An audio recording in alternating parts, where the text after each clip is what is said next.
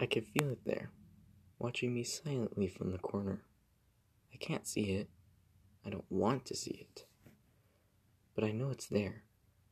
I feel it appear, a staticky feeling in my stomach quickly shooting through the rest of my body, nearly knocking me to the ground. I can feel it, walking around the downstairs, slowly coming nearer and nearer to me, sitting at the dining room table at 2 a.m., trying to meet, eat a muffin in peace. Seconds later, seconds seem to slow to hours once it's close. My eyes carefully fixed on the remains of the food in my hand. I have classes later, but the faceless in my room make sleeping a nightmare. So here I sit, staying awake to prevent them from attacking me while I sleep. Closer still it comes. The images of many limbed monsters straight out of sleep paralysis land start to form. I still wonder what happened to me that happened to that man spider that used to watch me from the stairs. Could something have crushed it? There have been more of them recently, as though the chaos of the physical world rattles them up like a rock dropped in a pond of fish. I can feel it just behind me now, the edge of a blank white form sitting in the corner of my vision. I don't dare look, knowing already that I that whatever I see will keep me from sleeping for the next week. The empty sounding bellow it feels it lets out feels almost sad, though I know better. The tapping starts again. Follows no rhythm, no pattern. It echoes in an empty, dark downstairs. It follows me everywhere. In my room here, from under the bed, at my mother's house, from the closet, and at the foot of my bed. I don't want to see what it makes it. I know it will, I will eventually. I don't dare move, and I don't dare speak. Minus the one exception that tore down the walls of my safe haven fort, will never hurt me in any way other than giving me many heart attacks. This, however, feels different than the gray screaming beings that I've learned to call shades. I can feel it waiting watching me, studying me. I know it's just waiting, ever so patiently, for me to give in to the fear. I so carefully keep locked in the back of my mind and look at it. A tiny part of my brain cells for him, though I know asking for his help is here is in vain. He's already busy with the idiots who almost got themselves killed too busy to help me save him myself from being destroyed by another mar- monster.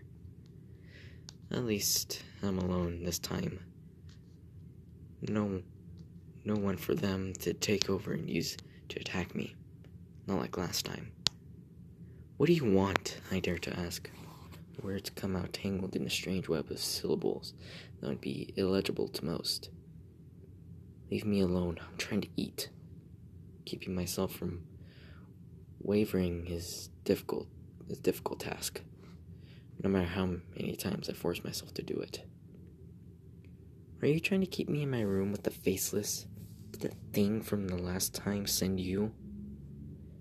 I hate the familiarity I feel. Memories of deep scratches and twisted grins writhing in my mind. Collapsed walls, the suffocating pressure of attempted possession weighing on my chest and neck.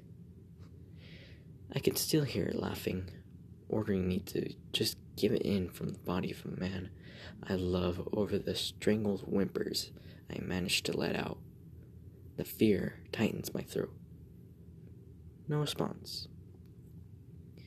I can hear a rattle that I think might be breathing just next to my ear, stark white hands hovering in the edges of my vision. I want to curl up under the table to hide but I know that won't do anything. Answer, I demand, barely keeping my voice from shaking. Just answer me already. Why are you here? What do you want from me this time? One hand clutches the iron chain around my neck, running over the heavy link slowly. It's comforting knowing that it's there. I force myself to stand slowly, washing the remains of my snack off my hands and starting the slow trek back upstairs. It stays close behind me, close enough that I could see its hands in the corner of my vision. I don't dare look back, even as I turn the light to the kitchen off, then the light to the living room. My bare feet, thud quietly on the hardwood floor, but it sounds like thunder in the long hallway to the staircase. My hand hovers over the switch for moments too long. Erase engage the moment to switch the moment the switch is off. Can hear it scream as I dart to the side and up the stairs at full blast, nearly slamming it, slamming the door to my to my room, closed and diving into the blanket-covered tent at the foot of my bed. Carefully hidden covers are opened. The knife I kept so carefully stashed from my father, and a small tube of salt retrieved. The lights decorated, decorating the ceiling of a tiny tent flicker, pounding and screeching echoing from the other side of the door. Shuffling from inside the room, faceless beings drag themselves to the edges of my safe haven. They hesitate at the cloth walls, hands pressed into them slowly. They and I wait for the blowback that usually occurs.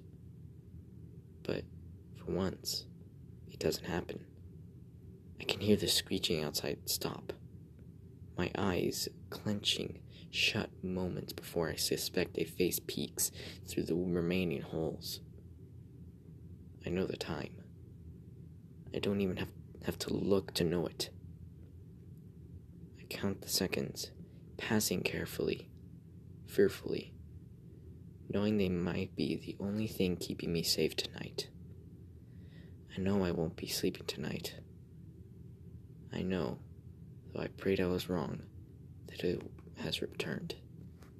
And I am its favorite snack.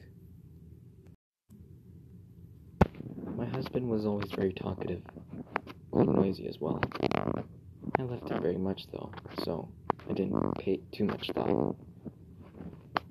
If it started to bother me, I'd simply say, Hold that tongue of yours.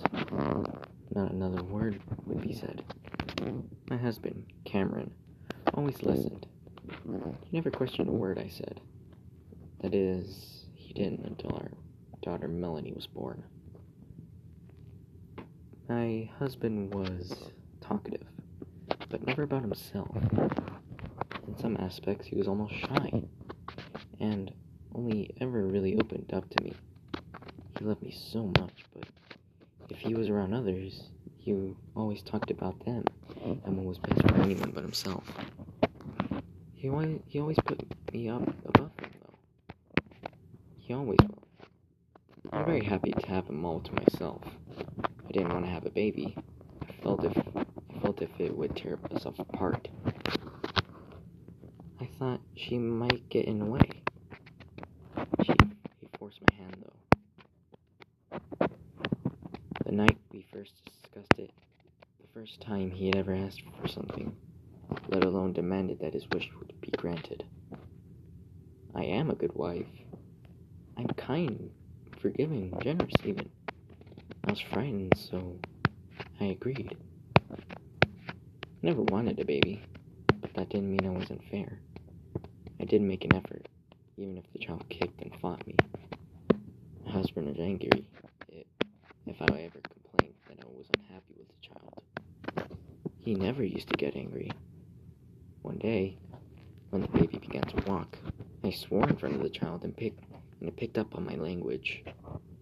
My husband was infuriated and screamed at me unnecessarily for swearing at it for misbehaving. I was only trying to teach the baby a lesson but I apologized anyway, because I love my husband very much. My suspicions that it would come between us were confirmed when my husband slapped me. I was in I was with it in the bathroom and I was teaching the baby a lesson. My husband accused me of trying to drown it. I wasn't killing it. I was teaching it some manners, but he wouldn't listen to me. I know I knew that he was starting to love me less and less. He was changing the man I knew and loved into a cold, spectacle man who trusted no one. I was distraught, but I am a good wife, and I love my husband very much. So I forgave him as a child, even though I was running low on patience. It came to a climax when it was eight and full of sarcasm and quick remarks. I told it to be very quiet, and it never listened. I grew tired of its voice quickly, so I taught it a lesson. It's not much quieter, but now my husband is angry at me once again. I was patient with him, I swear, but I couldn't take his cruelty very long. I'd always been a good wife, and I had loved him very much, so he said I was a monster, that he didn't love me anymore. I was in floods of tears. I crumpled to the ground, and he searched for the knife I'd been using. When he found it, he came and pulled me to, that, to my feet, brandishing the blood-soaked knife. Bite him, he said, I'm leaving you forever. I can't stand to look at you. You're a monster. I've been patient with you for far too long. I snapped. I was the one being patient. I screamed, Hold that tongue of yours. I grabbed the knife from his hand and did what I did to his precious daughter. I tried to warn him, but he didn't listen. Now I have both of their tongues lying on the kitchen counter, and neither has dared to disrespect me again. I have rewarded my husband for returning to his old self by promising him he can do whatever he wants to meet. I am spread across the bed, waiting for him to get back from the kitchen. He's coming in now, and he gives off a gentle moan when he sees what I'm wearing, or lack of what I am wearing. In that moment, I am glad that I'm such a good wife. And I think about how much I love my husband very much. He leans over me, tries to whisper into my ear, but having his tongue cut out, I struggle to pick out the disgusting sounds of his words. Even so, I can't help but think he said this. The thing I really want to do to you is to make you like me and Melanie. So, my love, hold that tongue of yours.